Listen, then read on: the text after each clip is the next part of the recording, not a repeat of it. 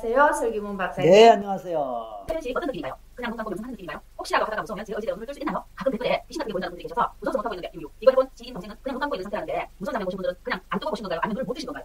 아우, 질문이 지금 긴 것도 긴 거지만 걱정이 많으십니다. 간단하게 설명드릴게요. 첫 번째, 체면을 할 때 어떤 느낌인가? 사람마다 달라요. 그러니까 멍렁하고 졸음이 오는 상태로 느끼는 사람도 있고 체면이란 느낌 없이 말똥하게 느끼는 분도 있어요. 또 실제로 막 뭐가 보이거나 그 영화를 보듯이 그런 분도 가끔 있고 감정이 막 올라오는 수도 있고 사람마다 다 달라요. 그냥 눈 감고 명상하는 느낌인가요? 눈 감고 명상하는 느낌일 수도 있어요. 네. 혹시라도 하다가 무서우면 제 의지대로 눈을 뜰 수 있나요?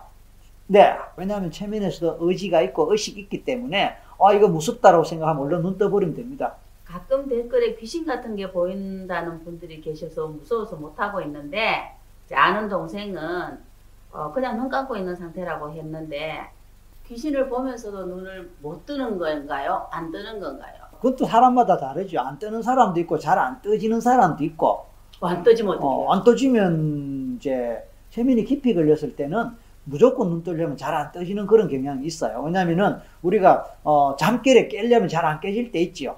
아니면 깊이 잠들었을 때 주변의 식구들이 깨우면 소리는 들리는데 막 잠에서 잘 안 깰 때 있지 않습니까? 그런 경우하고 비슷해요. 그럴 때는 난 이제 깰 것이다라고 생각을 하고 셋 만에 난 눈 뜨겠다. 하나, 둘, 셋 하면 눈이 떠지기도 합니다. 만약에 이런 경험을 계속 반복한다면요. 체면을 중단하는 게 좋고요. 잠재의식 속에 내가 해결해야 될 억압된 트라우마나 또는 문제와 관련한 무엇이 있다. 해결돼야 된다.